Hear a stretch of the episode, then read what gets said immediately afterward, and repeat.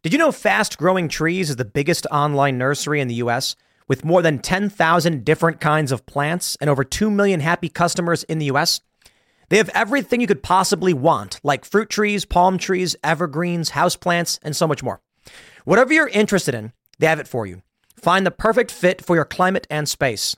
Fast Growing Trees makes it easy to order online, and your plants are shipped directly to your door in one to two days. And along with their 30 day Alive and Thrive guarantee, they offer free plant consultation forever. This spring, they have the best deals online, up to half off on select plants and other deals. And listeners to our show get an additional 15% off their first purchase when using the code POOL at checkout. That's an additional 15% off at fastgrowingtrees.com using the code POOL at checkout fastgrowingtrees.com, code POOL. Offer is valid for a limited time. Terms and conditions may apply.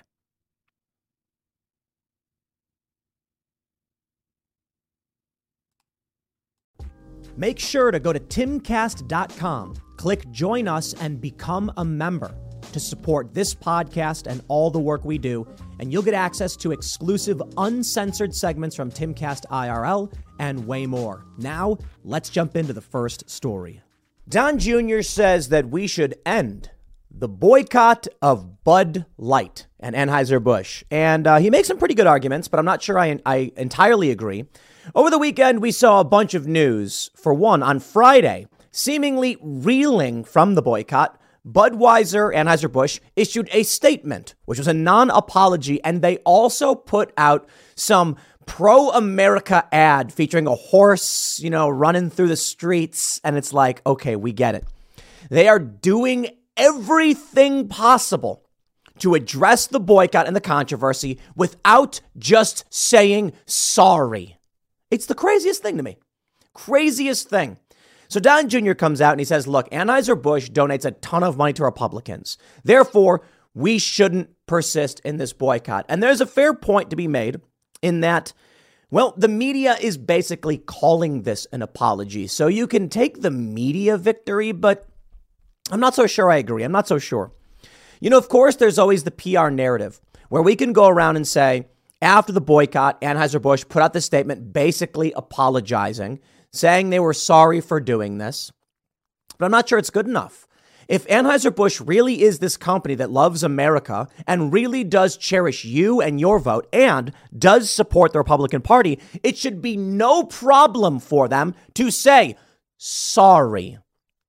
And Instead, they put out, you know, we never intended to be divisive. What does that mean? It means they don't care about you. So this is what Don Jr. is basically saying. Like, look, it's conservative, conservative leaning Bud Light. You know, we don't want to. No, no, no, no, Don, you're losing. If this company really was going to be, you know, cared about Republicans, donated more to Republicans, which apparently they do, they would have no problem saying, hey guys, we looked at our bottom line. It turns out supporting Dylan Mulvaney was bad for business.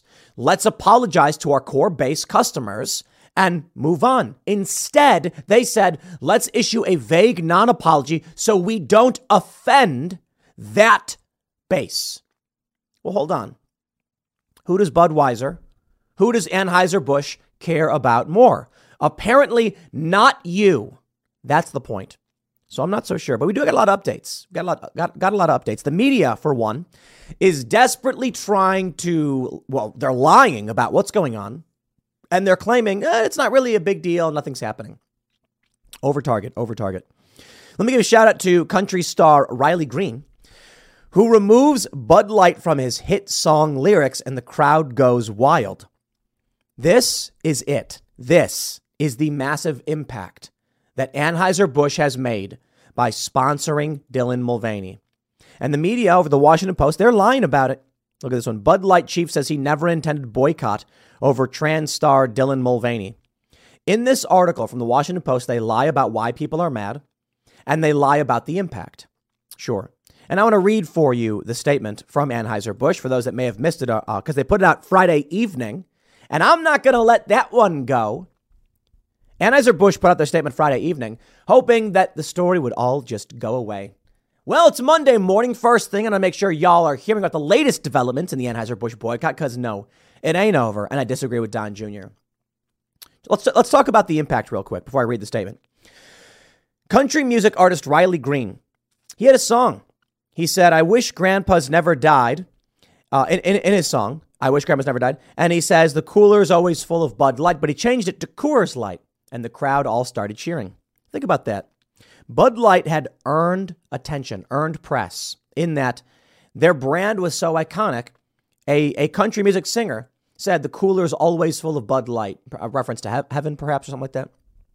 And he changed it to Coors Light, meaning they lost that brand recognition. And that is priceless. There, there's, you can't buy that. You cannot buy that influence. You lost it. Let's talk about what's going on and where Anheuser-Busch is currently at. Uh, our responsibility to America, they say. As the CEO of a company founded in America's heartland more than 165 years ago, I am responsi- responsible for ensuring every consumer feel, feels proud of the beer we brew. Oh, is that so? Well, if y'all want to support our work, go to castbrew.com and purchase our coffee because we ain't woke. But let's, let's read more. We're honored to be a part of the fabric of this country. Anheuser-Busch employs more than 18,000 people. Our independent distributors employ an additional 47,000 valued colleagues. We have thousands of partners, millions of fans, and a proud history of supporting our communities. Military, first responders, sports fans, and hardworking Americans everywhere. We never intended to be part of a discussion that divides people. We are in the business of bringing people together over beer. My time serving this country taught me the importance of accountability and the values upon which America was founded freedom, hard work, and respect for one another. As CEO of Anheuser-Busch, I am focused on building and protecting our remarkable history and heritage. I care deeply about this country, this company, our brands, and our partners. I spend much of my time traveling across America, listening to and learning from our customers, distributors, and others. Moving forward, I'll continue to work tirelessly to bring great beers to consumers across our nation. Well, let me tell you, my friends, I don't drink beer. Um, I, I, so, you know, maybe this just goes over your head, whatever. Maybe I'm not, I'm not the guy for this. But I got to tell you, this is not an apology. This is unacceptable. In fact, this makes me more angry. You know why? This was an attempt to placate the left. Let me tell you why I'm upset with Dylan Mulvaney. Most of you probably know. Dylan Mulvaney is marketing beer to children. That's the first and foremost thing. The second thing is we are in the heart of the algorithmic crisis. That is, the algorithm creating a feedback loop of nonsense, which is actually destroying the minds of young people. Dylan Mulvaney is the perfect example of this, as I've spoken about ad nauseum. And Bud Light provided resources, presumably, that the reporting was that a kind of sponsorship deal that Dylan Mulvaney likely got was large. And it's not just about a single can. It's about both. So there's two there's two instances in question. One, where Dylan Mulvaney received a commemorative can from Bud Light. I don't care about that so much. But the other was that Dylan Mulvaney was apparently a brand ambassador for Bud Light. There's a video of Dylan dancing around in a bathtub, shaking and convulsing while drinking beer. This is, first for me, Bud Light sponsoring what is effectively Elsa Gate 2.0. Algorithmic corruption. That's bad. They should not do it. More importantly, this is Bud Light marketing booze to children. And they, I mean, that's the craziest thing to me. Uh, but you know what? That's just me. I'm not some like, you know, people are complaining about Jack Daniels and, and Coors and Yuengling having like LGBT pride. I don't care about any of that. Of course, people at pride events drink beer, and of course they can. The issue is Dylan Mulvaney is not those things. And selling it to kids? Okay, Bud Light, Anheuser-Busch. If you want a target demographic of teenagers, because they even had their VP come out and say it's a dying brand, we got to get young people. How young? Dylan Mulvaney's audience are teenagers, and the average user of TikTok is under 21. Yes, that's right. They flat out said their goal is to market to kids underage to sell beer to as they get older. That's their plan. Yeah, like Joe Camel. The media, of course, is lying about it. But let me let me say this about their their non apology. Don Jr. is basically saying, no, they're conservative leaning, stop the boycott. And a bunch of people have started dragging Don Jr. being like, are you kidding me? Absolutely not. First of all, I'm going to say it again. I do not drink this garbage. If I have beer, it's not going to be garbage. You know, it's going to be something better. Just put it simply put, maybe a microbrew or whatever. But the media's desperate attempt to lie about this and the smears against me and many others, I think proves that uh, over target. I've made this point several times, and, and, it, and it's in line with the conversation around Dylan Mulvaney. I can tweet something like, you know, spay, and, and, and what the funny thing is, I said this all last week, not a single hit piece. Spay and neuter your kids to prevent overpopulation and end climate change. Not a peep. Not a peep. Ask yourself why that is. Isn't that like a horrifying thing to say? Sterilize your kids, abort your kids. It prevents global, glo- you know, uh, glo- overpopulation and global uh, climate change. They don't care when I say those things. They don't care. I think the reason is one, they probably agree. Two, they don't want to highlight that point. They don't want to go to people and be like, oh, by the way, like the things you're doing, like, yeah, you're not going to have kids. You know, the conservatives are having more kids. They don't want to highlight it. But this story gets endless attention. And they say, oh, the right's whinging, the right is whining. Let me show you how I know we are over target by saying we will not drink Anheuser-Busch products. And I will stress Friday at the Vulcan Theater in Austin, Texas, for our event, we did not serve any Anheuser-Busch products. And that was a sold out show. Sold out, baby. A lot of booze got drunk that night. Have you seen the price of gold lately? It's hitting all time highs. And when it comes to investing in gold, check out Noble Gold Investments. They have a track record of excellence that's second to none. Just look at their thousands of five star reviews on Trustpilot, Google, and the Better Business Bureau. Customers rave about their knowledgeable staff, smooth investment process, and life changing results, which you can see for yourself online. That's the kind of reputation you can count on. But it's not just about the reviews. Noble Gold Investments truly care about their clients. They take the time to understand your unique needs and goals, and they give expert guidance every step of the way. That level of personalized service is rare in this industry. Look, when it comes to securing your financial future, you can't afford to take chances. Go with the gold company that has earned the trust of countless investors. Visit noblegoldinvestments.com slash Tim Pool today and discover why Noble Gold Investments is the only choice for smart, secure gold investments. Or call them at 877 646 5347. Again, that's 877 646 5347. And none of it was Anheuser-Busch. And it could have been. It could have been because right before the show's going live, we see the notice that Anheuser-Busch put out their statement. And I said they put out, they apologized. And I was like, no. If they apologized, I'd have jumped up on stage and started cheering and cracking open a Bud Light and be like, it's on me if they apologized. They did not. Because what Anheuser-Busch said that day was, we don't care that much about you. We care enough to address it because we're worried, but not enough to say to you, our loyal fan base, we're sorry. Here's the funny thing they may as well have when they said we never intend to be part of a conversation that was divisive. They could have just said we're sorry, but but here I guess here's the reason they couldn't do it. They need they would have needed to have said, and they need to say now, we are sorry for working or sponsoring Dylan Mulvaney. And if they didn't actually do that, they could have said, this was a low level marketing individual who took it upon themselves to give an influencer with a large following a beer and beers. We're sorry it went this far.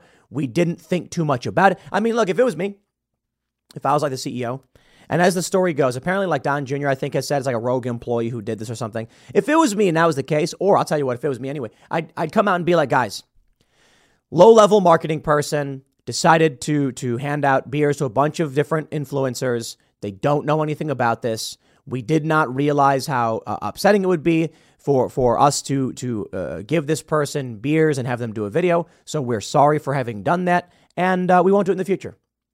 Would that be so hard? I don't even think they'd get backlash from the left for saying something like that. They just write articles being like, you know, Bud Light's apologizing or something. But take a look at how the media lies, and this is what we must overcome, and this is why we need an apology. Bud Light, Bud Light chief says he never intended boycott over trans star Dylan Mulvaney. What? That's a fake headline. The headline right there is fake. This is what Budweiser is scared of. Well, you know what, Budweiser? Perhaps you should be more worried about whether or not people will buy your garbage beer when you spit in their faces instead of worrying about the Washington Post lying about you. Because you know what? Your audience Your your your fans, they don't care about the Washington Post. They care about what you say. Here's the funny thing. Jesse Kelly came on the show last week when we were in Austin, and he said, for the first time ever, his neighbors asked him about politics. Why? Because of what Bud Light did in sponsoring Dylan Mulvaney. He said, I have my neighbors come over and they won't, they don't know anything about this stuff. They don't know, they don't care. And you try to bring it up and they're like, I don't know what you're talking about. But for the first time, they said, What's going on? Opportunity. Take a look at what the Washington Post says. First, the Bud Light, chief, Bud Light chief didn't say he never intended to boycott. He said he never intended to have a divisive conversation. As much as it was a flaccid thing to say, he didn't say he never intended to boycott. They're lying. That's fake news. I love it. After a two week boycott by conservatives enraged over a can of Bud Light commemorating trans actress Dylan Mulvaney, the chief of Anheuser-Busch issued a vaguely apologetic statement Friday that satisfied no one. Uh, okay, I'm not mad about a commemorative can. I'm mad about the entirety of the sponsorship and the marketing of the alcohol to children and the sponsorship and funding, reportedly, presumably, of the algorithmic crisis. And a lot of conservatives are upset that they're basically promoting gender ideology. Yeah, for me, it's the bigger picture. I think that all falls into the algorithmic crisis, and I'll explain. Dylan Mulvaney is trying to be famous. Dylan Mulvaney found a kind of content that makes Dylan Mulvaney famous. That's all. You watch any video of Mulvaney, you know this is all about sociopathic narcissism and being famous. Do not support that stuff. It's causing children to become depressed. We got, we, I don't know, ban TikTok for kids. Blah, blah, blah, blah, blah. It was instantly derided the statement as a nothing statement on Fox News when fury over a single can of Bud Light, illustrated with the face of Dylan Mulvaney, fueled headlines for a month. That's not it. It was a video of Dylan Mulvaney with a whole bunch of Bud Light in a bathtub, shaking back and forth and doing weird, like, huh, huh, huh. like, okay, I'm going to say this. This is the point about Dylan Mulvaney. Dylan Mulvaney is not a sane and coherent individual, and I'm not trying to be mean. I wish no ill will to Dylan Mulvaney. I wish Dylan Mulvaney would be placed in like a rehabilitation facility. I want to break this down for all of the leftists who find themselves in this video so you can understand. Dylan Mulvaney goes, on The price is right. Dylan Mulvaney wins and then runs around for about four minutes sh- screaming. I'm not kidding. Screaming. I am not kidding. It is not like a woo, it's a ah scream. Watch the video and you'll see, like, oh my God. And then rolling around on the ground and doing weird things and grabbing a pool stick and shaking. This person's unwell. They have taken someone who I assume may have some kind of personality disorder who normally would need deep therapy and some kind of f- f- uh, facility. And I, again, mean that with, with full sincerity and legitimacy. I am not trying to be mean. I'm saying Dylan Mulvaney, with that personality disorder, going on Ellen and then dancing on stage while screaming, again, screaming, and making this deranged face, it's like something's wrong here. What happens is this person who is so desperate for attention and fame tried to make a series of content on TikTok with animals and nature that did not work. Then said non binary, oh, that one worked and got a bunch of views.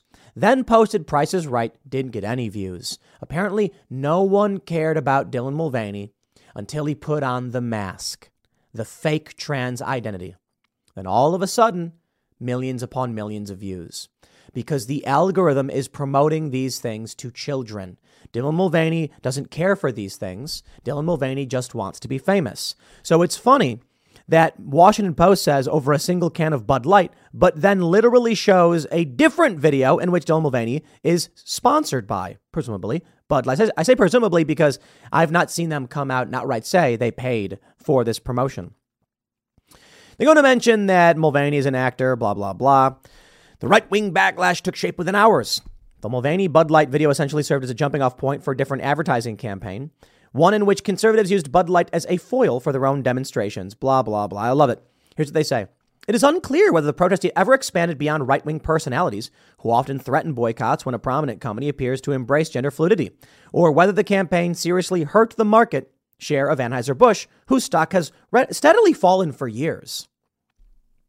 Okay, they said, but barely two days into the backlash, they showed signs they were worried. They issued a statement, blah, blah, blah. Let me show you where we're at. Uh, Molson Coors Beverage. Molson Coors Beverage over the past five days, up 5%. I'm sorry, 7 point, uh, uh up 7.46% in the past five days. In the past day, uh, about flat. Um, Pre markets about minus 0.01. Okay. In the past five days, they're up five, uh, 7.46%. In the past month, they're up 12.32%. In the past six months, 14.13. Hey, year to date, 13.39. Looking good for Molson Coors Beverage Company. Let's jump over, jump over to our good friends over at Bud Light. In the past five days, they're down 0.45%. In the past day, pre market, zero.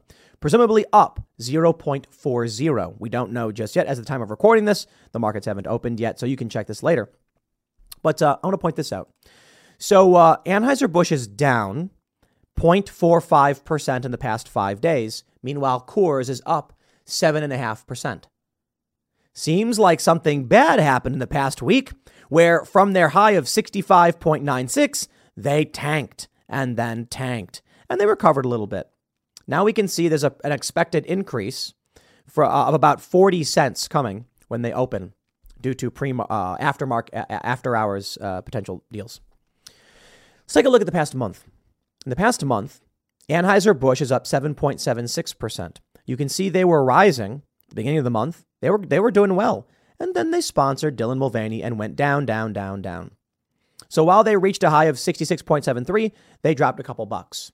Meanwhile, again, comparable, we take a look at the one month for Miller Coors, 12.3 from Molson Coors, 3.32. They have not seen that downturn.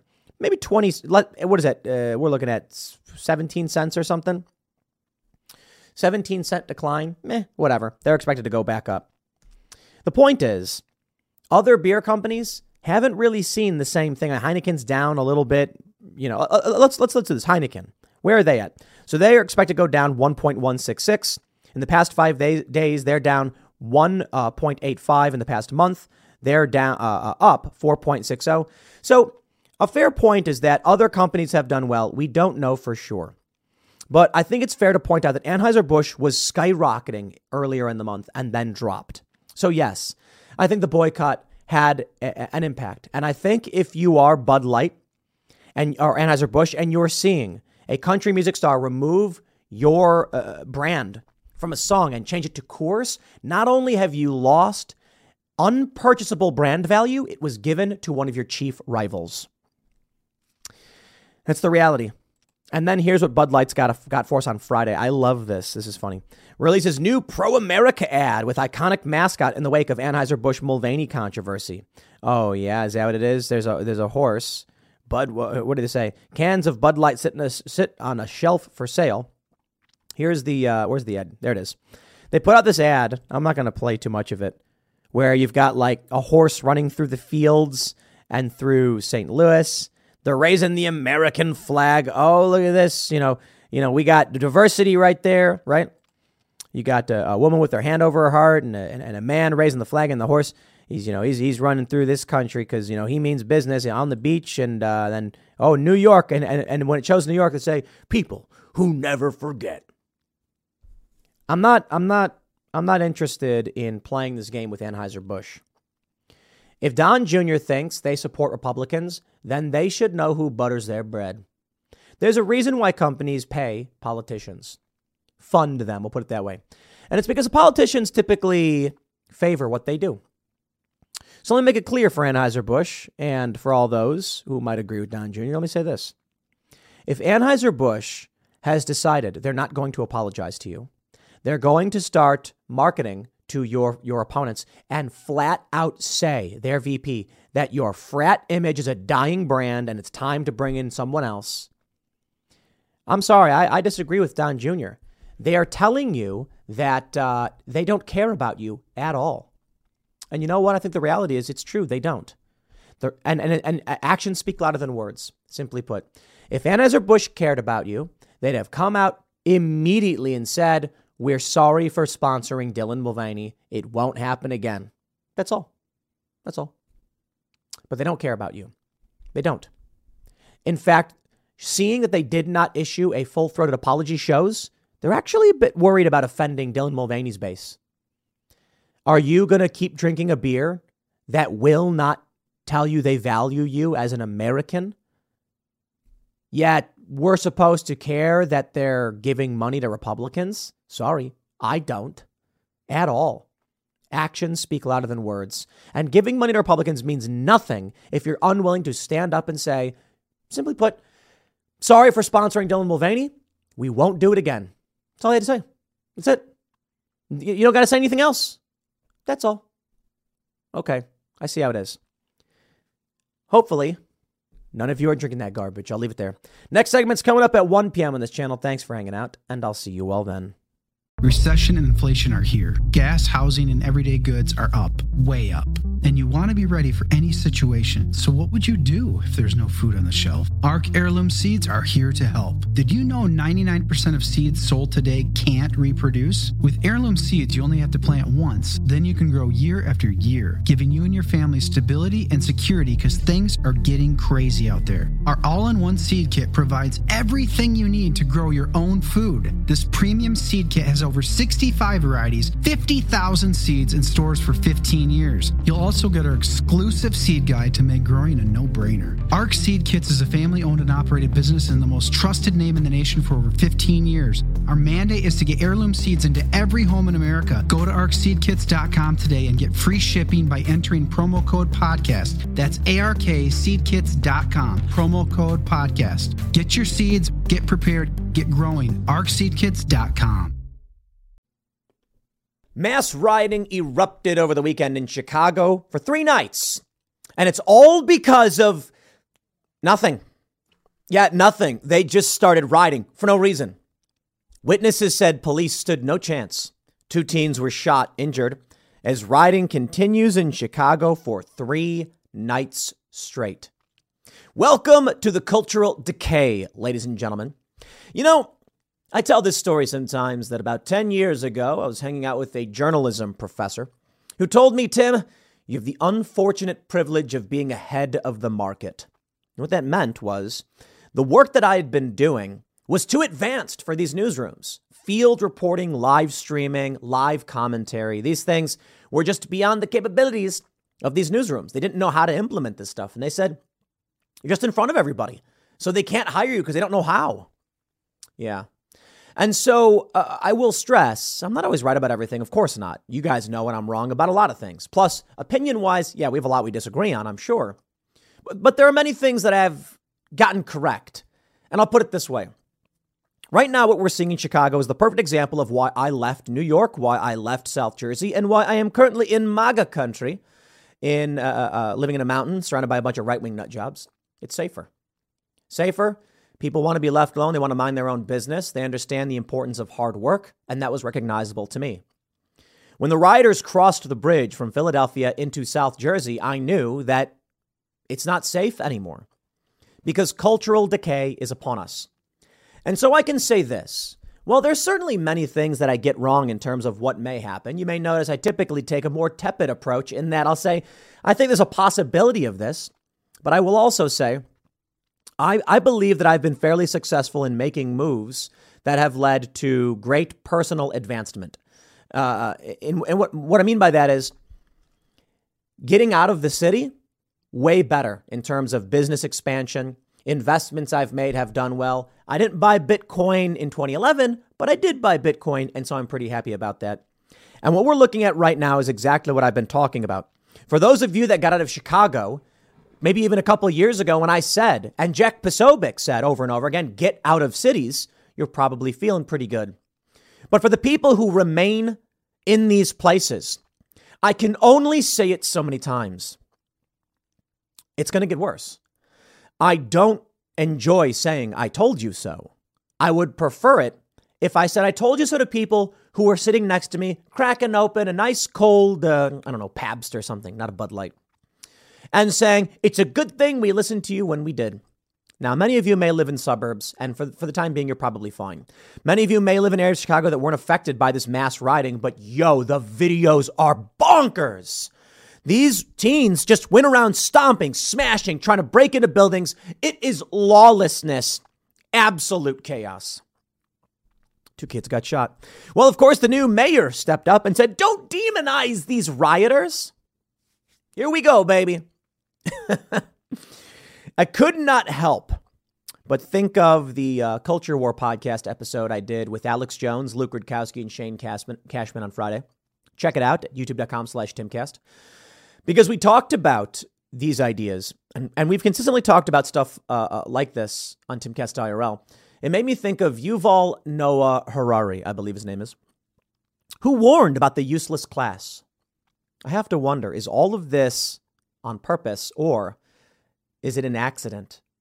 What I mean is, this guy, he's a World Economic Forum guy, talks about how with new technology taking over jobs, you're going to get a class of useless people who do nothing. What will useless people do? you think they're going to sit around? Idle hands, the devil's playground. And so, what we're seeing is as people have their every need taken care of, as people have more than enough food and shelter, chaos. It's interesting. I remember reading during the Arab Spring that what caused it was a high cost of food, the uh, inab- uh, inability of people to afford shelter, and with increasing chaos, insecurity. And it was funny to me. It was it was um, what's that guy's name? The the uh, hierarchy of needs. I don't know. You know you might know, know what I'm talking about. So I'm talking about the three things people need. If you don't get them, then revolution happens. I think there's an inverse too. If people have every need taken care of, you will get complete societal collapse. But uh, you know, maybe that's a, that's a bit strong.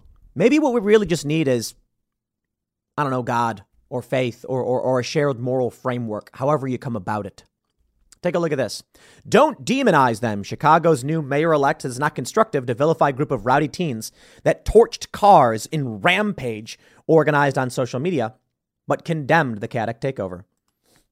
I got some photos for you. I got some videos. Take a look at this from Raw's Alerts. Chaotic scene unfolds in downtown Chicago as teenagers vandalize cars and gunfire erupts.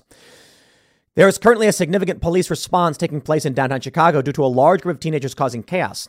They've been smashing car windows, getting into fights, robbing people, and using mace. There have also been reports of multiple gunshots, and three teens have been shot while attempting to break into the Art Institute of Chicago. Holy crap! And this is what I mean by civil war. People just don't get it, man.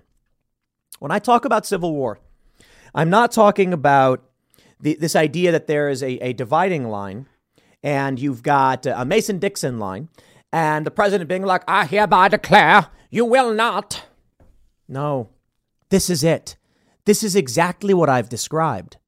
Now, you may say this group is listless and, and they have no ideology behind them or anything like that. And that, that may be sort of true, but this is how it begins.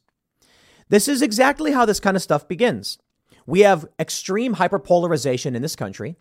You've got, uh, uh, you know, as I often mention, I go hang out at the poker tables and uh, talking to regular people, and everything's fun and everyone's happy. But the moment we get anywhere near politics, everyone starts looking around, you know, depending on where you're at, mind you.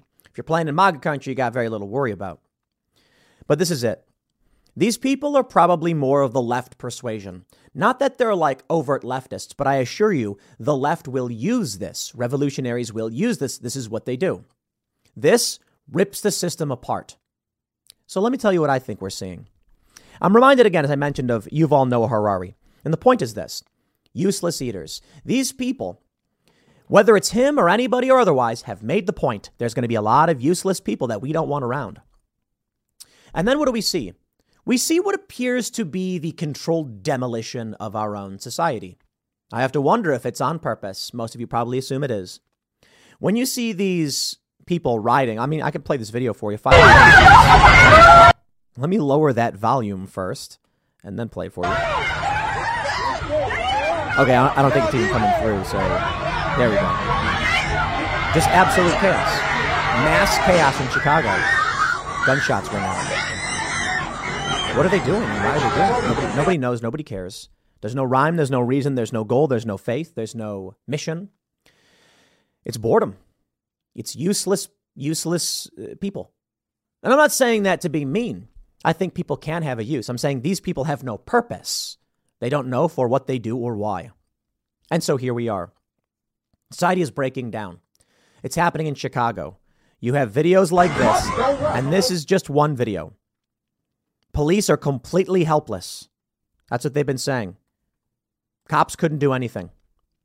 Take, take a look at some of these photos. I'm going to I'm gonna scroll down. I want to read you this statement from the mayor. First, I want to read you the statement because I think you need to understand where we're at. He says, In no way do I condone the destructive activity we saw on the Loop and Lakefront this weekend. It is unacceptable and has no place in our city. However, it is not constructive to demonize youth who have otherwise been starved of opportunities in their own communities. Excuse me? For what purpose would anyone in, in the hundreds to thousands go around smashing windows, setting fires, and destroying things? If you're of the left persuasion, like this guy is, it's about not having opportunities.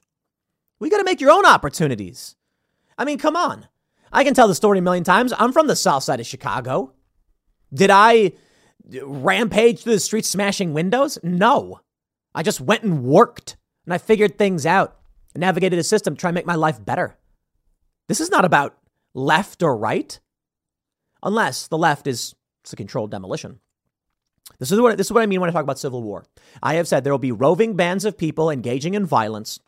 What you will see in response is likely going to be more conservative leaning groups, probably fairly moderate or not not political at all. And they're going to be forming factions with guns and they're going to be sta- they're going to creating neighborhood watches, forming their own they're going to call it community watch. They're going to say, you know, the the the the Lakeview Community Watch Group. Here's the best part. If you're a member of a community watch group, and then one of these uh, uh, bands of uh, riotous uh, teenagers makes their way into your neighborhood and starts attacking people, and you defend yourself, congratulations. It's now a conspiracy to commit murder charge. That's anarcho tyranny, and it's going to happen. It has happened already. That's why we were talking to, uh, we've talked to some lawyers who said not to form community watch groups because then you'll get charged with conspiracy when you try and protect yourself. It's better just to protect your neighborhood and not say much else about it. But this is where it goes anarcho tyranny, violent riots. And I've already warned you'll be sitting in your home. This group of people will be screaming, demanding your blood. And the police will say, There is nothing we can do to stop this riot. But we can try and calm things down by arresting the person they're mad at. And it will happen. Your Constitution is a piece of paper. Did you see that story out of New York this morning? Post Millennial had the clip. It was the, sh- the, the, the bodega shopkeep. A woman came in and said she wanted potato chips. I think it was potato chips. And he said, ma'am, your card was declined. So her boyfriend went over and mercilessly, mercilessly started beating him. And the woman stabbed him because they wanted potato chips. Now, they could have just taken them and walked out. Nope. They decided to kill the shopkeeper. He fought back. He grabbed the knife. He stabbed back. He was criminally charged with attempted with, with murder, sent to Rikers Island. That's the point. They want the chaos. They like the chaos. These people who are ripping society apart are doing what they want. Why? Those of us who believe in hard work, personal responsibility, who believe in humanity, we don't want the system torn apart. We don't want violence. They do. They want to rip the system to its core so they can build a new one. So, what will happen is when these people go around smashing things, and if you live in Lakeview, if you live in the Gold Coast, if you live anywhere near downtown, near Navy Pier in these apartments, and you can't go outside because of three nights of rioting, yeah, maybe maybe you'll understand what I was talking about when I said get out of cities. But here's the worst case scenario. When you do go outside, and you, uh, in the morning even, you're like, the rioting's over, and then you look around at all the chaos and the destruction and the smashed glass, you go to your car, it was set on fire. That's right, they were torching cars. You say, well, I no longer have a car. What are you going to do? Who are you going to call? Nobody. And then what happens? You call your insurance company and you say, My car was set on fire and completely destroyed. And they did. I don't know if they have photos of it, but they torched. A, okay, there they do. They do. When you go to the when you go to your insurance company, they're going to say, um, "Sir, these riots have been going on for days. Why did you park here?" Uh, well, I live here, sir. We're not responsible for you parking your car in a riot. And then your thirty, forty thousand dollar Tesla gone. Let's say you got something worse than that old junker. You're probably not going to have insurance for this anyway. Your car's just gone. They don't care about you. America. We are endowed by our Creator with certain unalienable rights life, liberty, and the pursuit of happiness. At Grand Canyon University, we believe in equal opportunity, and the American dream starts with purpose. By honoring your career calling, you impact your family, your friends, and your community. The pursuit to serve others is yours. Find your purpose at Grand Canyon University. Private, Christian, affordable. Visit gcu.edu. And so what happens? This is what we see when society breaks down. Roving bands engaging in violence, and it's worse than we've ever seen.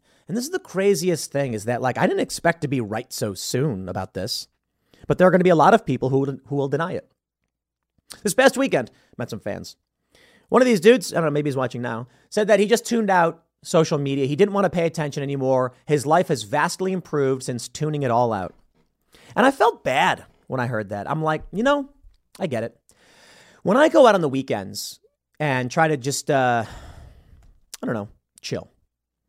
I like going to the poker club, going to the uh, casino and playing some Hold'em. One, two, no limit, $300 buy in. And the reason I do is because it's basically like, I don't know, what does it cost? Like 10 bucks an hour for entertainment. It's very cheap. It's, you know, people who don't understand poker, they think it's expensive. It's, it's not really that expensive. You can play for like 12 hours and actually leave completely even if you know what you're doing. It's not like I'm just wasting money or anything. I'm just trying to, you know, get away and play a little math game, and a little people game. And so when I heard this, I felt, you know, I get it.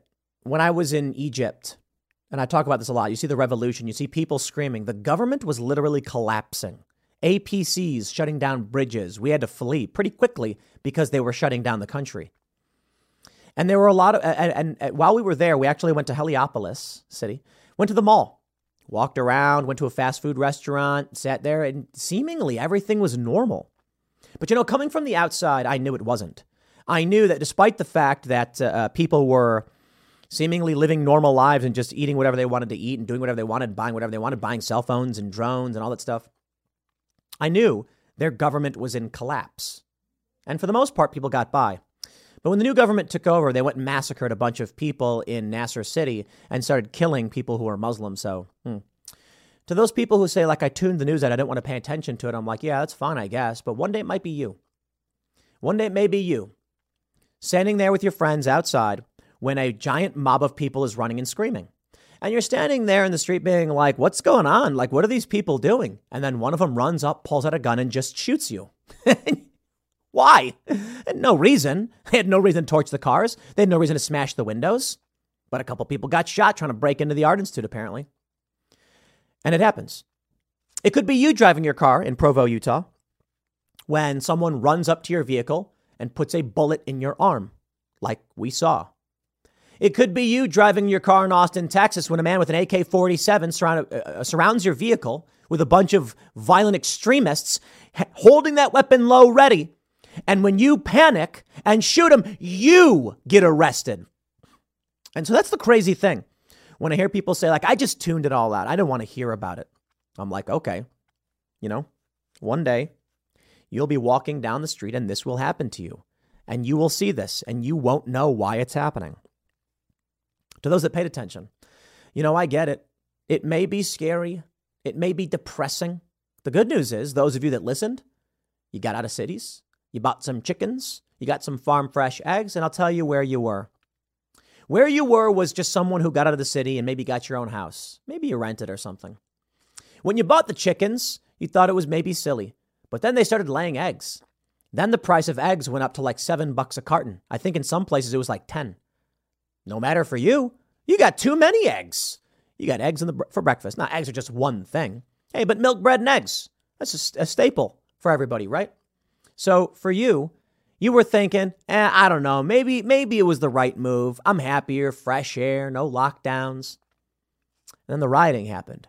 Now you are sitting in your backyard sipping a nice sweet tea with uh, some eggs just waiting there in the chicken coop for you to go have for breakfast. And you look at your phone and you see where you used to live. They are rampaging through the city and destroying things, and people are being shot and beaten. And you're like, wow, I'm sure glad I paid attention to what was going on and got the F out of there. Now, a lot of people tell me, Tim, it's too hard. I can't do it. And I'm like, you know, I get it. I didn't say it was easy. I never said it was easy. I empathize. But I just want to make one thing clear. Whether or not you can or can't is completely irrelevant. It's whether or not you feel the pressure. And so for a lot of people, they decided, I don't know if it's going to get that bad, but I'm going to get out just in case. I did. I was in New York and several bombs were planted. They were planted. I mean, look at these videos. This is crazy. Bombs were planted in, in Manhattan and New Jer- uh, Jersey City. I lived in the Jersey side. I, I, I lived on Myrtle, Myrtle and Nostrand in uh, uh, in Brooklyn. I think it's like the what is it, like a Bed-Stuy or something. I lived there, and uh, one day I look out my window. I get a I get a text saying, "Are you near the shooting?" And I look out my window, and uh, sure enough, there's police everywhere. The lights had been shut off. Two cops had been assassinated by a black supremacist. He fled and then killed himself. And I was like, "Wow, man, this racial stuff is getting crazy." You know, I'm I, I don't want to live in this city anymore. The protests, the violence. So I left. The first thing I did was I went down to Miami uh, uh, for a year and then decided to move back to the New York area after I left working for Fusion. I went down there because I was working for them. And I decided to go to the Jersey side because I'm still in the New York metro, but out of the city. That's when the bombs were planted a bomb in Manhattan and a bomb in Jersey City. And I was like, I'm not even safe here. So I went to, I, I moved to a, a southern part of the New York metro and then ultimately decided that I needed to get a place of my own and get away from the city, just the metro entirely, and went to South Jersey. That's when the riots crossed the bridge, and I said, I'm not even safe down here. And now we're in MAGA country in West Virginia. For the most part, we're completely fine. Now you see what's happening in Chicago. I got out early, and I'm, I think it's I think it's fair to say that I made a lot of the a lot of right decisions, a lot of correct decisions in getting away from these places because Philly's gone absolutely bonkers haywire with violence and shootings and, and things like that. And so here I am now in MAGA country looking at these stories of Chicago, where I'm from, where I used to live. And there's a reason why I got out of Chicago too, because I knew it was getting bad. I had been shot at on more than one occasion in Chicago. I think like two or three, to be honest. No, I don't want to say like 50 or anything. And for no reason. Me and my brother are driving. We get off, um, I think we were on uh, off 290 at Independence when someone in a car driving past us, just points a gun at us and shoots at us. No reason. No idea why. That's Chicago. And now we're watching this. Perhaps it's the controlled demolition of our country. Perhaps it's because there's too many useless eaters. But it's happening right now. So look at these videos. And you might think, oh, it's only a few hundred, maybe a few thousand people. It's three nights in a row. They're jumping on buses, they're smashing windows, and the police could do nothing to stop it. Nothing. Look at this. A Tesla was torched, and it's in the middle of the road. I have to imagine someone probably fled from it. It wasn't like it was just parked on the side of the road. I have to imagine that someone was in the car, got surrounded, attacked, and they fled. That's the nature of where we are. And I can only imagine that it's going to get worse. The police can't do anything. They won't do anything. The DAs won't do anything. In fact, they're contributing to it.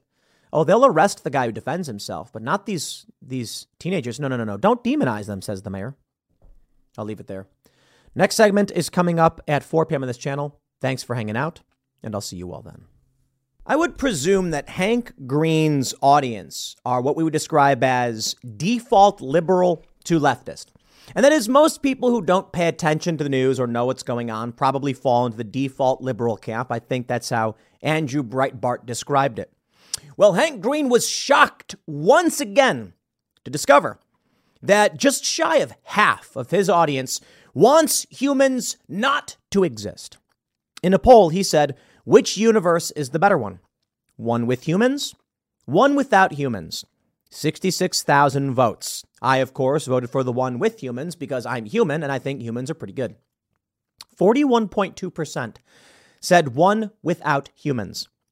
Hank Green responded I keep trying to do other versions of this poll, thinking that there's something wrong with the question. But it really does seem like 40% of you think humans shouldn't exist. And I find that so deeply outside of my perspective that I need to do a lot of thinking. Yes, Finally, perhaps some of these people may realize it's a cult, it's a death cult, and they want you dead. Don't believe me? Ladies and gentlemen, I give you from Breitbart.com euthanasia for terminally ill children to be legalized in the Netherlands. Now, of course, what they're saying is, well, but they're terminally ill. They're, they're, they're terminally ill. So who cares if we kill them? I'm sorry, euthanize them. Euthanize. You see, this is how it began.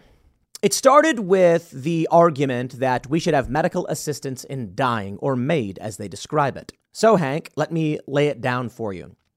You see, uh, back in the day, there was a guy named Dr. Kevorkian, and he would go to people who were on their last breath, and he would say, Let me ease you in to the other side. And it was a big controversy. Should we allow assisted suicide? The argument surrounded those who were already dying and nothing could be done. We advanced from there. At that point, we ended up with some of these people who seemingly nothing could be done, but in reality, some things could be done, but we kind of just didn't want to do it. There's a woman in Canada. She appeared in some commercials where she said that if she can't get health care, she would prefer to have death care because she is suffering. Well, the reality is a treatment did exist for her, but they just didn't want to give it to her. So her life sucked. And because her life sucked, she said, Well, if you're not going to help me, then why not die? The way it was framed in the media and with his commercials was that there was nothing that could be done to help this woman. And so she, the only thing available to her was a dignified death of her choosing. When in reality, she was just denied the treatment that she did need. Now, don't get me wrong. I don't think we can just give everyone every single treatment. Sometimes there's genetic diseases or other diseases that require massive resources to cure, and we just can't take 1 million people's labor to save one person. That's the harsh reality of existence. But you see, the point was initially we said we'll try to keep you alive at all costs. And now it's like, well, if you're going to die anyway, but we're even beyond that to where it's like, eh, you know, we're not going to try that hard. Maybe you should just there was one story about I think like a military veteran who needed uh, um, some kind of like a, uh, uh, a, wheelchair or something, and they said, "Well, we can't give you that, even though they're readily available. But have you considered medical assistance in dying?" And this is the point. So what are we seeing right now? Well, in New York, there's a hearing about crime, and the Democrats are defending the crime. In Chicago, we have something called the Teen Takeover, where a whole bunch of teenagers rampaged through the city and apparently are still going to keep doing it and a couple people got shot, windows were smashed, cars set on fire. And uh, once again, the newly elected leftist Democrat mayor is defending the criminals. It's because they don't want you to be alive. Isn't it obvious? They complain about climate change. They say there's too many people. They encourage you to abort your children, and they want you currently to sterilize your kids or yourself. So when I see a poll like the one that Hank Green put up, and uh, 41.2% of his audience say that a universe without humans is better. I'm not surprised at all, but Hank Green is. Now, I don't want to say that it's all just definitively leftists who are saying humans shouldn't exist. I don't know. I just really doubt conservatives, who tend to be more moralist and religious, would make the argument. In fact, if you scroll through, you can see several of the people responding to the saying you need to understand X, Y, or Z. They have pronouns in their bios. So, welcome to the current state of existence. It is a death cult. Democrats are actively defending the violent crime. Rep. Hank Johnson accuses relatives of crime victims of being props in a MAGA Broadway production. Johnson slams Republicans as jackbooted thugs. They don't want you alive. Not all of them, just enough of them. Enough of them to where if a Democrat wants to get elected, they have to pander to these groups. So they have to offer up just enough.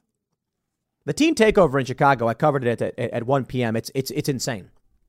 It's absolutely downright shocking to see the violence, the extremism, but there's no real purpose behind the riots. They're just, I don't know, there's just no society. There's, there's complete and total breakdown of social order. The police don't do anything. They don't want to do anything. The cops know that giving you a ticket is easier than arresting someone in a mass riot. And with hundreds to thousands of these people, of these teenagers rampaging through the city, the police can't do anything to stop it. Nothing. Nor do they really want to. I think this was always the intended position. And as such, why would Democrats speak up in defense of crime victims? So I'll tell you, my friends, you've been warned by me, by many others that it's it's going to get worse, and perhaps getting out of the city is the best thing you can do. Take a look at this. I want to play for you this statement. I, ho- I hope Hank Green sees this. I think Hank is a good dude. Um, I think he wrote some books. I hope he sees this. I hope he sees this video of Jose Alba, which I'm going to play for you right now. Just like any other day. I took pride in the hard work I put in every day at the store to earn my own money and support myself and my family. That is when I encountered a true and real threat to my life. After I simply told a woman that she could not have potato chips because her payment was declined. I was face to face with her boyfriend, who seemed ready to kill me. He attacked me violently, threw me around the store. The woman stabbed me herself. I truly believed they were there to kill me. So faced with this, I did what I knew I had to do to save my life. What the law, what the law allows me to do to save my life. I stabbed that man in self-defense. But when the police came, even though I was injured myself, I was placed under arrest. I was taken to jail. When I came before the judge, the prosecutor said I was being charged with murder in the second degree. They asked for bail, even though so many people are being let go these days. And I couldn't afford it. So I went to Rikers Island. I was forced into a crowded and unsafe intake cell. Even though I was injured, in jail I didn't get the medical treatment I should have received. I spent almost a week in Rikers Island before bail was lowered and I could be released. I was forced to endure the harsh conditions on Rikers Island as an innocent man. I still don't know why I was charged with murder. I believe that law enforcement and the DA's office didn't investigate the case fully. They rushed to judgment and I suffered because of it. Even though the charges were ultimately dropped, they should not have been brought against me to begin with. I am now traumatized from the incident. I am not working because I am terrified for my life that someone in a gang will come after me for revenge. I was injured physically and mentally because of the incident and my unlawful arrest and incarceration. My story is one that should not happen again. Crime does not discriminate on the basis of a political party. It needs to be addressed by law enforcement on the street and by prosecutors in the court. But it has to be aimed at the people committing crime, not an innocent man like me. And the next time an innocent man does nothing but protect their own life in self defense from a violent attack, they should not be made the villain, but instead treated with care and compassion as the victim. So, why do you think it is that a man who was victimized becomes the criminal? Do you think people that don't want you to exist have sympathy for you? Uh, sorry, but the answer is they don't. Let me stress that. If there's a person who says, I don't want you to exist, and then you say, this, what you were doing is hurting me, do you think they care? How could they? They don't want you to exist. Your emotions are completely meaningless to them. Which brings me to this article from February 24th, 2017, written by Yuval Noah Harari The Rise of the Useless Class. Now, this ideas.ted.com article is rather light. But going back about, oh boy, six years, you can see where we've come. Powerful global interests think there are too many of you and you are bad and you shouldn't exist. In fact, 40% of those polls respondents, granted, that's only about, I don't know, 30 to 27,000 people. It may not be a scientific poll, but I think we see much of the same thing on many of the, uh, from the left. They don't like people. They don't want you to be around. So what do you think is going to happen? Yuval Noah Harari writes about how algorithms are giving rise to replacing workers. And how in the Industrial Revolution, many people were displaced. But professions evolved and people took different jobs, and there was always something that someone can do better than an algorithm. He goes on to say that humans are algorithms. We are organic algorithms created through natural selection. And now that we've created computers and computer algorithms, which are much, much faster and more powerful, humans are becoming obsolete in a certain sense. And he says this will give rise to a useless class of people who they do nothing but exist. But why? Why should resources be expended for people who do nothing? So maybe now you might understand why it is we're seeing mass rioting in Chicago, why it is we're seeing violent crime all over the place, why it is that Democrats don't seem to care. Let me break it down for you. If that 40% number does add up, and it is indicative of what the Democrats are. That means when a Democratic politician rises to the stand and says, I want you to vote for me, he has to pander, or she, to at least 40% of his base who are saying humans should not exist. What does that mean?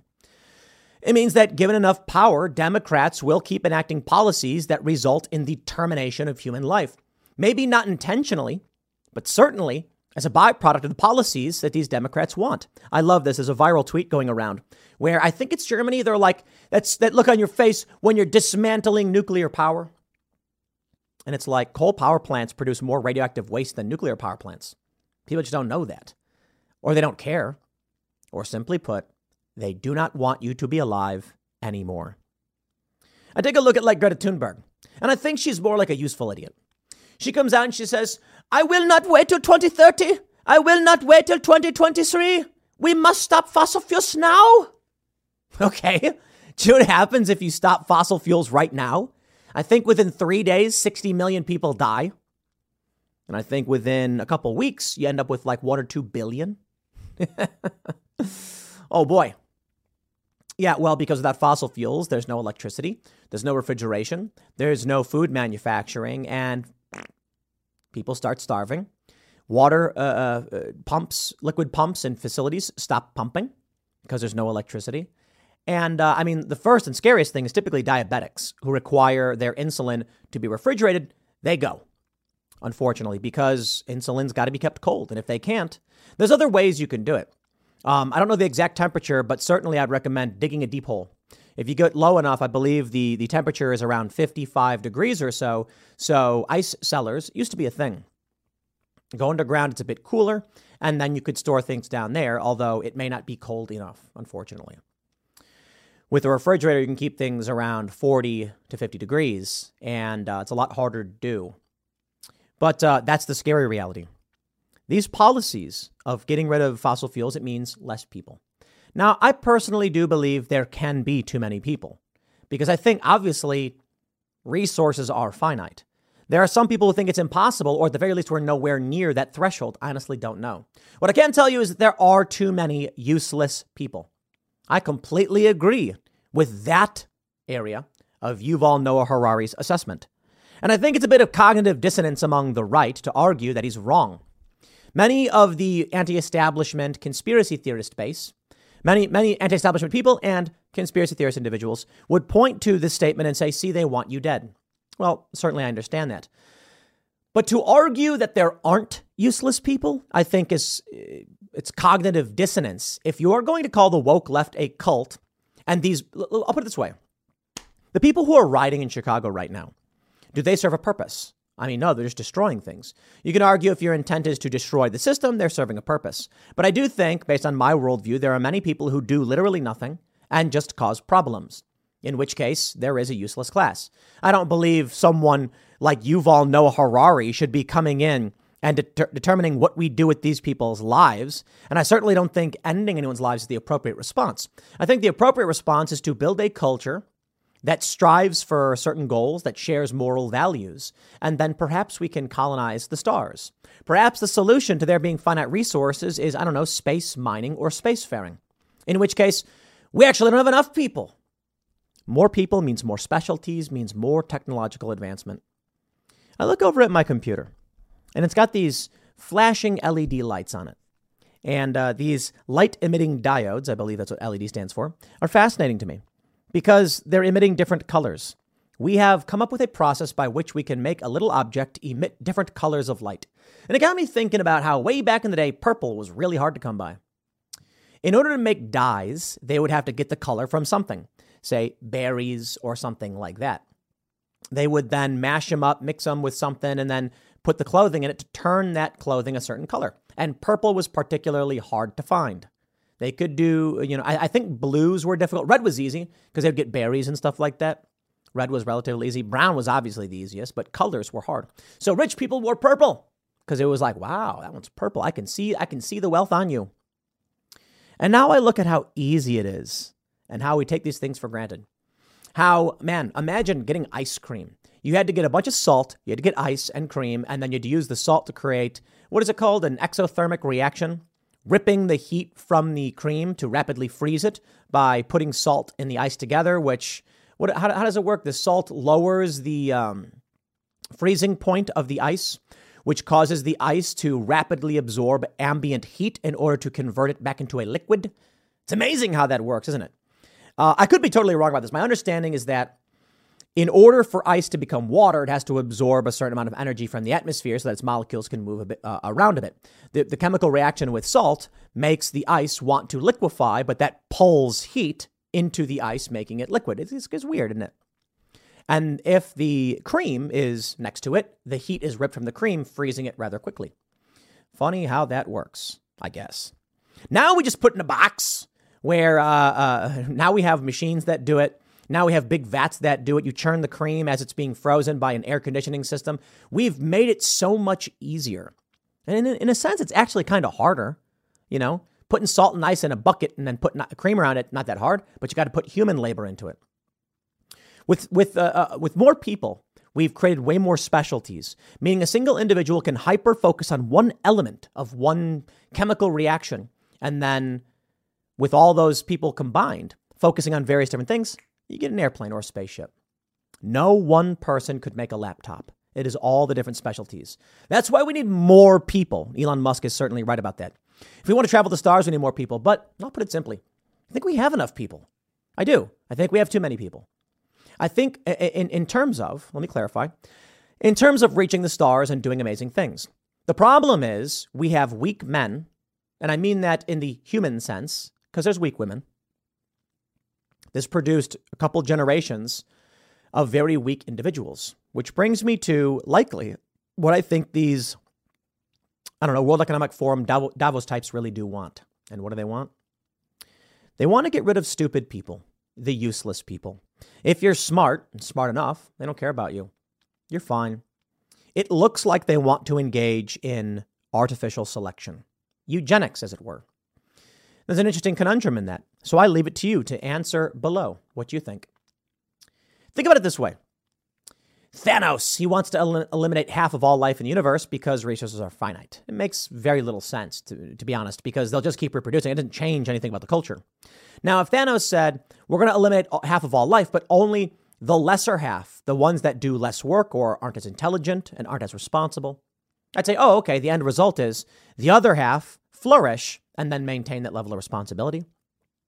This is the idea, I suppose, among these World Economic Forum types that if they create a crisis that kills people or harms them or limits their reproduction, and then tell you exactly what they're doing, if you walk into the mousetrap, then you deserved to have walked into the mousetrap.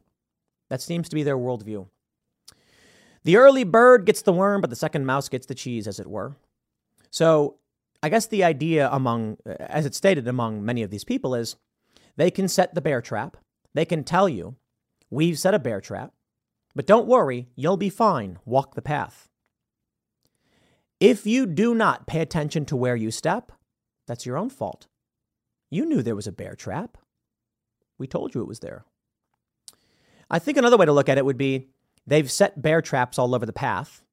And there are people standing around saying the path is unsafe, please be careful. And many of these people say, You're just some random guy, you're stupid. I'm going to walk the bear path anyway, or walk the hiking path and step into the bear traps. The argument is, in the end, if people who aren't smart enough to do their research, if people who are disinterested and say, I don't want to pay attention, choose not to, and then they either sterilize themselves or don't have kids or abort their kids, in 20, 30, 40 years' time, there will be less of these people. It's a pressure system. That's why I've said, as bad as you may think it is, the end result is just conservatives winning. Because the people who want to remove people are, but conservatives are having kids. As for Hank Green, I don't think you should be surprised to see this. These people don't pay attention. They have no idea what they're talking about. And it's not shocking to any one of you who listens to this show. We pay attention. And so I have to wonder because Alex Jones told me this. Check out the Culture War podcast, youtube.com slash timcast. Alex Jones mentioned that he was told by someone that they want there to be a means by which information is conveyed to smarter people and stupider people would reject it. I'm paraphrasing. But the general idea is the bear trap analogy that if YouTube allows a channel like mine to exist and you seek out the information and find it, they're happy you did because you deserve it. But if you are not smart enough to truly understand, or you are so blind you will march with the lemmings off the cliff, then they think you deserve that too. It's a scary thought. I, do, I, I, I, just, I just think people are worth more than that, and people can become what they need to become. And this idea of just purging people that are ignorant doesn't make sense to me. I'm not saying I know for sure that's what they're doing, but I will tell you this. Whether there is a conspiracy or not, one thing is true. The people who abort their kids and sterilize themselves or their children, their, their genes are going to be removed from the gene pool. That's it, period. End of story. I'm not trying to be mean. I'm not making an emotional argument. I'm saying outright that's what will happen because it's what they're doing. And if conservatives keep having kids, then the future is going to be conservative. That's all. So I have to wonder if it isn't intentional, doesn't even matter. Well, I can tell you this, Hank Green. If 40% of your audience thinks that people should not be around anymore, what do you think that means? Do you think these people are going to be having kids? Do you think these people are going to be having abortions? Do you think these people will sterilize themselves or their kids? They're much more likely to. That's the left. I'll leave it there. Next segment's coming up at 6 p.m. on this channel. Thanks for hanging out, and I'll see you all then. Just before recording this video, I could hear a faint sound of a chicken screaming into the wind. And I thought to myself, I told you so. As I sit here in MAGA country, surrounded by a bunch of right wing nut jobs who apparently are just minding their own business and never bother me, I can't help but think about these stories, like this video right here. Street takeover turns into looting. That's right. In Los Angeles, street takeovers keep happening. And people are rampaging through the streets, smashing things up and doing whatever they want. Happened in Chicago, it happened in LA, it'll probably happen everywhere else. Me? I left the cities. I'm out in MAGA country and I got chickens. Now, as much as I love talking about chickens, uh, we have yet to get any goats, but uh, we're on our way to being self sustaining. I think it is important that we all be responsible, that we be good stewards of the earth, that we make sure we can thrive and survive and not pollute, reduce, reuse, recycle. And with that comes one, get out of the cities, get away from the Democrat policies that are destroying everything, start a garden, raise some animals, and try and produce as much food as possible on your own. Flatten out your, pol- your pollution fr- footprint and try to live in harmony with this planet. I am all about that environmentalist message. So when I look at these cities and I see these videos, oh man, let's uh let's let's let's play this video for you. You can see for yourself. 1.2 million views. Video into our newsroom shows hundreds of people crowding an Arco near Central and Alondra. After smashing the door, dozens of looters flooded into the store, grabbing anything they could. LA Sheriff's deputies tell us there were thousands of dollars worth of merchandise stolen and a thousand more in damages. This as deputies deal with numerous street takeovers throughout the city. Let me let me show you this again. And I, I hope you heard that. Numerous street takeovers. Take a look at this guy with a smile on his face. You can see it. I'm not trying to snitch or anything on this guy. Just look at his face. Is the video? Yeah, and a thousand more in damages. He smiles as, deputies as he just rips products from the wall. Street I don't think he's taking them. He's just deputies, ripping things. Oh, maybe he's putting them in a bag. intervene because of Laughing. Just concerns. look at that.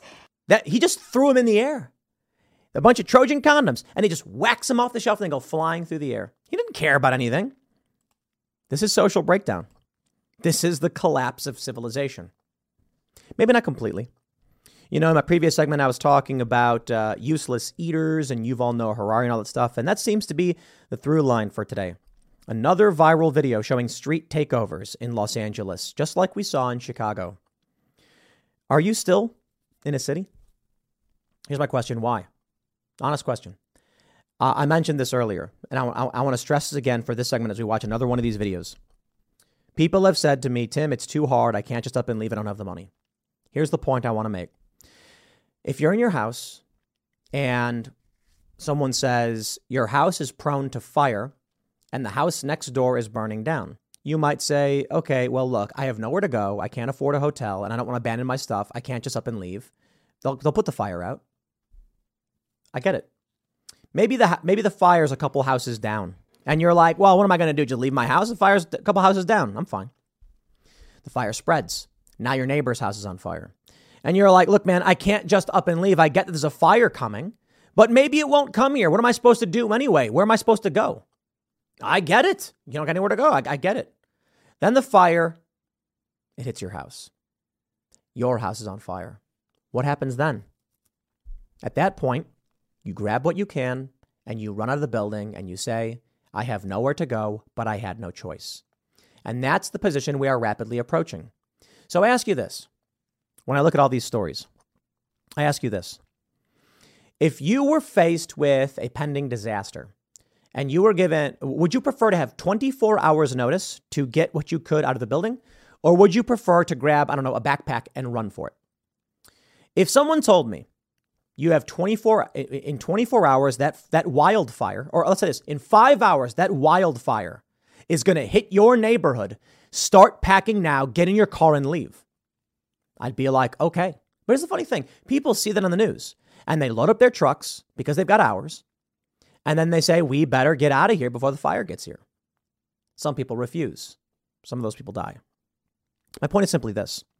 No matter how hard it might be when the fire comes to your home you're not, that's it. There's no questions asked. Hardship awaits. And if you plan in advance, you at the very least can save some of your belongings. So here's the issue I don't know when the fire's coming. I just know that, look, look at this street takeovers throughout LA, looting in LA and Chicago. It ain't stopping here. The mayor of Chicago defended the riots. You think they're going to stop any of this stuff? So, how long will you wait? How long will you wait? I mean, ser- seriously, because you, what, what you're going to say is, I can't just up and leave. I have no money. And I'm like, oh, yeah, I get it for sure. And like I said, when the fire is burning your house down, you'll leave anyway. When the riots come to your neighborhood and they're smashing windows and torching cars and flipping them over, looting your gas station, you will get in your car and you'll just leave because you have no choice. You won't stay in your home and say, I hope everything's okay because it's not okay, because bolts will go flying, because people are being hurt and, and injured and then random crazies take over your neighborhood, you're going to get out. And then it will be harder. That's the, that's, that's the crazy reality of what we're seeing with these videos. KTLA5 says a street takeover in Compton early Sunday morning was followed by a large mob breaking down the door of, ga- of a gas station and stealing thousands of dollars worth of products. Video of the street takeover shows a large group of people blocking the four-way intersection with cars drifting in circles with tires screeching loudly around 2:30 a.m. Sunday morning. Another video shows several men kicking the door of the mini mart down, followed by many more individuals ransacking the store of thousands of dollars of alcohol, snacks, and condoms. The gas station and convenience store sustained severe damage as a result of the looting. The intersection of Central Avenue and Alondra Boulevard was covered in tire marks and trash littered the sidewalk outside of the Arco Mini Mart in the hours after the illegal street takeover. The crowd, which consisted of roughly 100 people, dispersed in all directions quickly after the looting. Sheriff's deputies said they also received reports of gunshots being fired about a block away from the street takeover. So far, no arrests have been made.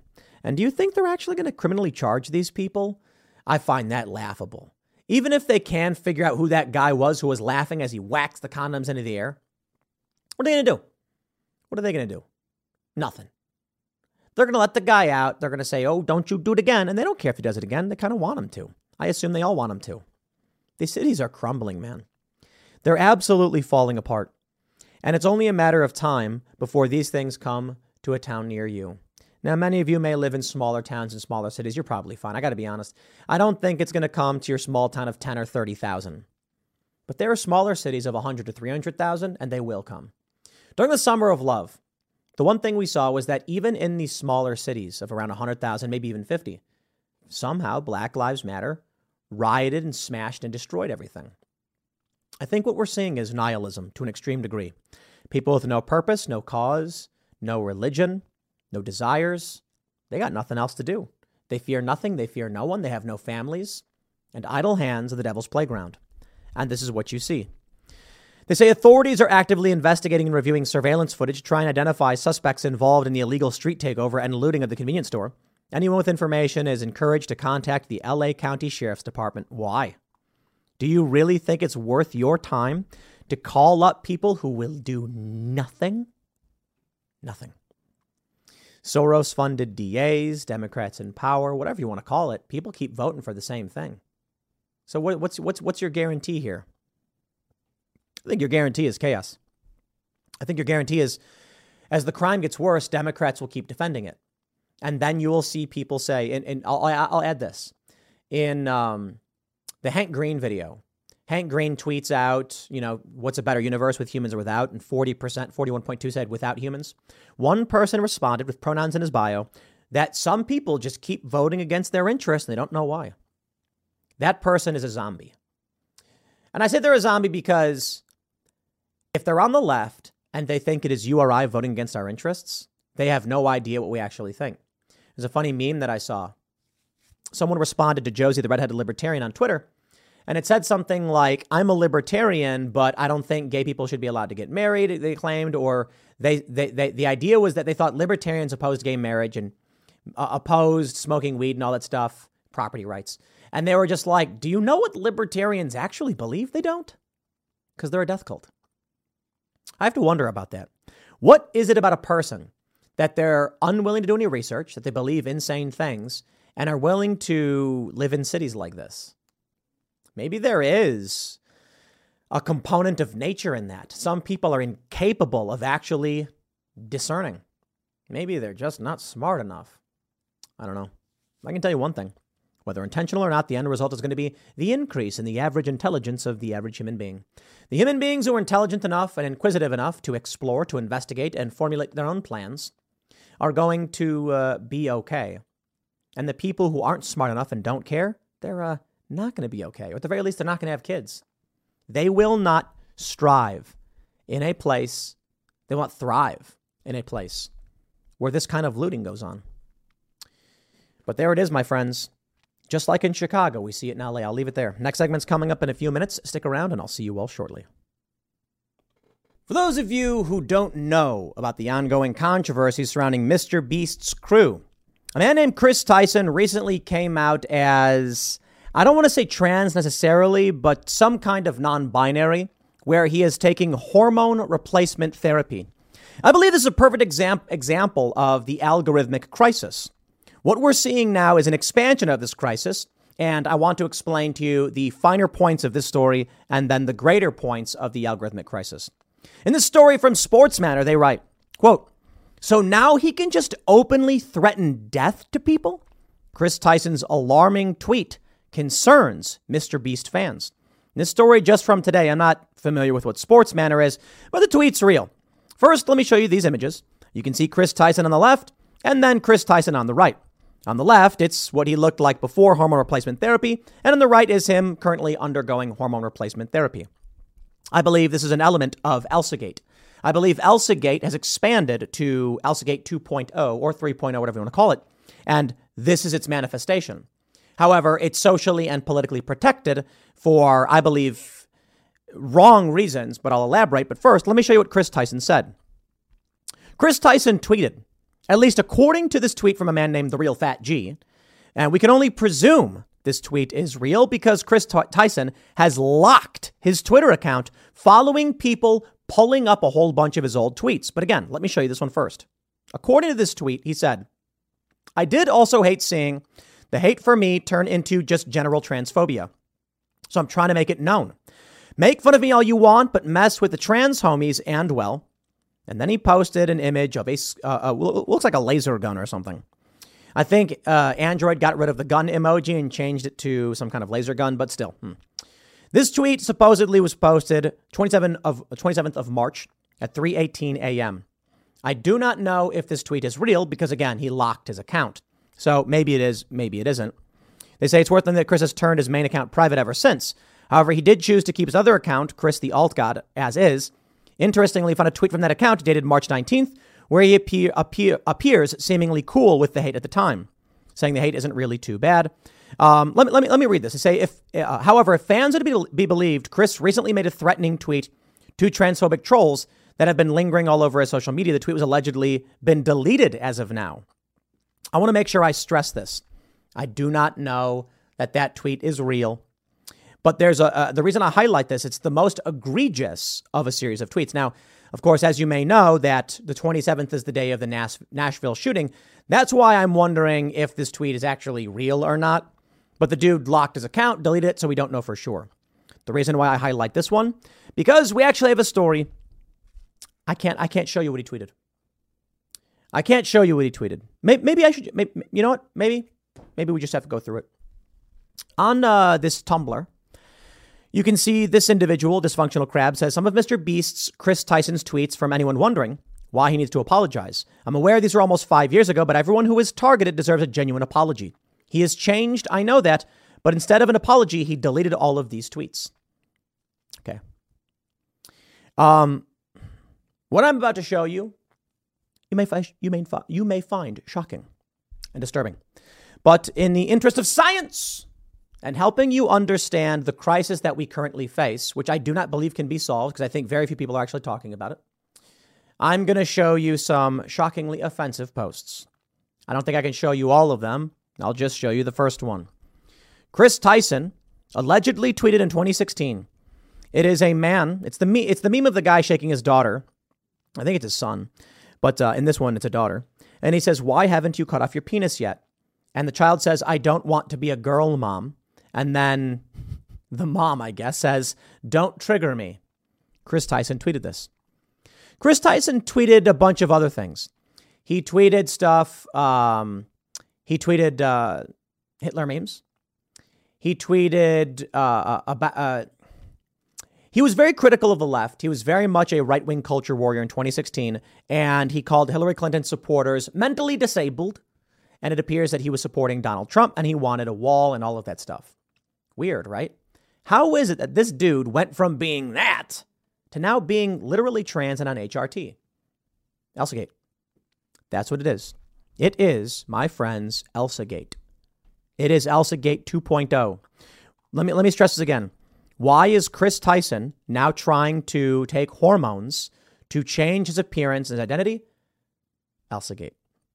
Okay, this is the algorithmic crisis, is how I describe it. Elsagate was a series of videos of escalating uh, psychosis that began with Frozen and children's lullabies. Elsa was very popular, so parents were playing Elsa videos for their kids. Eventually, people started making more Elsa videos to get clicks. It resulted in very strange videos where people would dress up like Elsa and be chased by the Joker and Spider Man. Because these things would get promoted in the algorithm on YouTube, and then people would make tons of money doing it.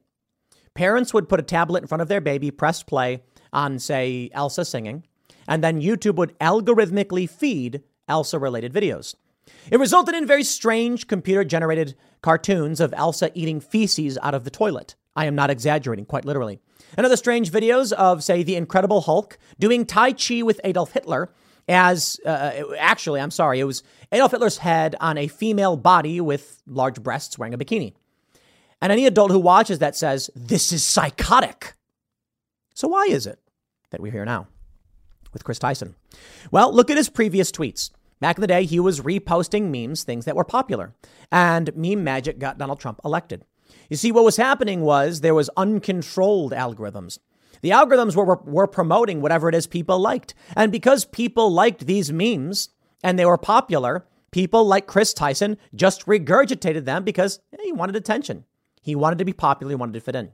There are many people who just do things because other people do them. And I believe Chris Tyson is exactly that.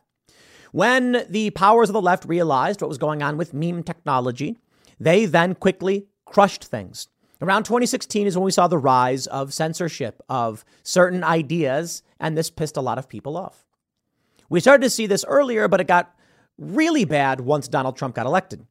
The Democrats realized exactly what had happened with Trump's election, and we saw the viral video of Google employees crying, saying, We will never let this happen again. It's our fault. Elsagate has never stopped. The algorithm feeding people insane ideas, messing with their brains, persists to this day. So I give you Chris Tyson. How it is that a Trump supporting right winger, eh, not necessarily a right winger, but at least online, became a leftist transgender individual. Because this person, in my opinion, and I mean this not to, as, as, to be disrespectful, but I believe this person, there's a reason why he is not Mr. Beast himself, and he is just an ancillary character in the Mr. Beast show. He is weak willed. He's a beta male. He's a follower. Beta male does not mean loser. Beta, beta male means second in command. It's actually a rather prominent position to hold. I, I think most people are thinking of like, when people say beta, they tend to imply like omega male.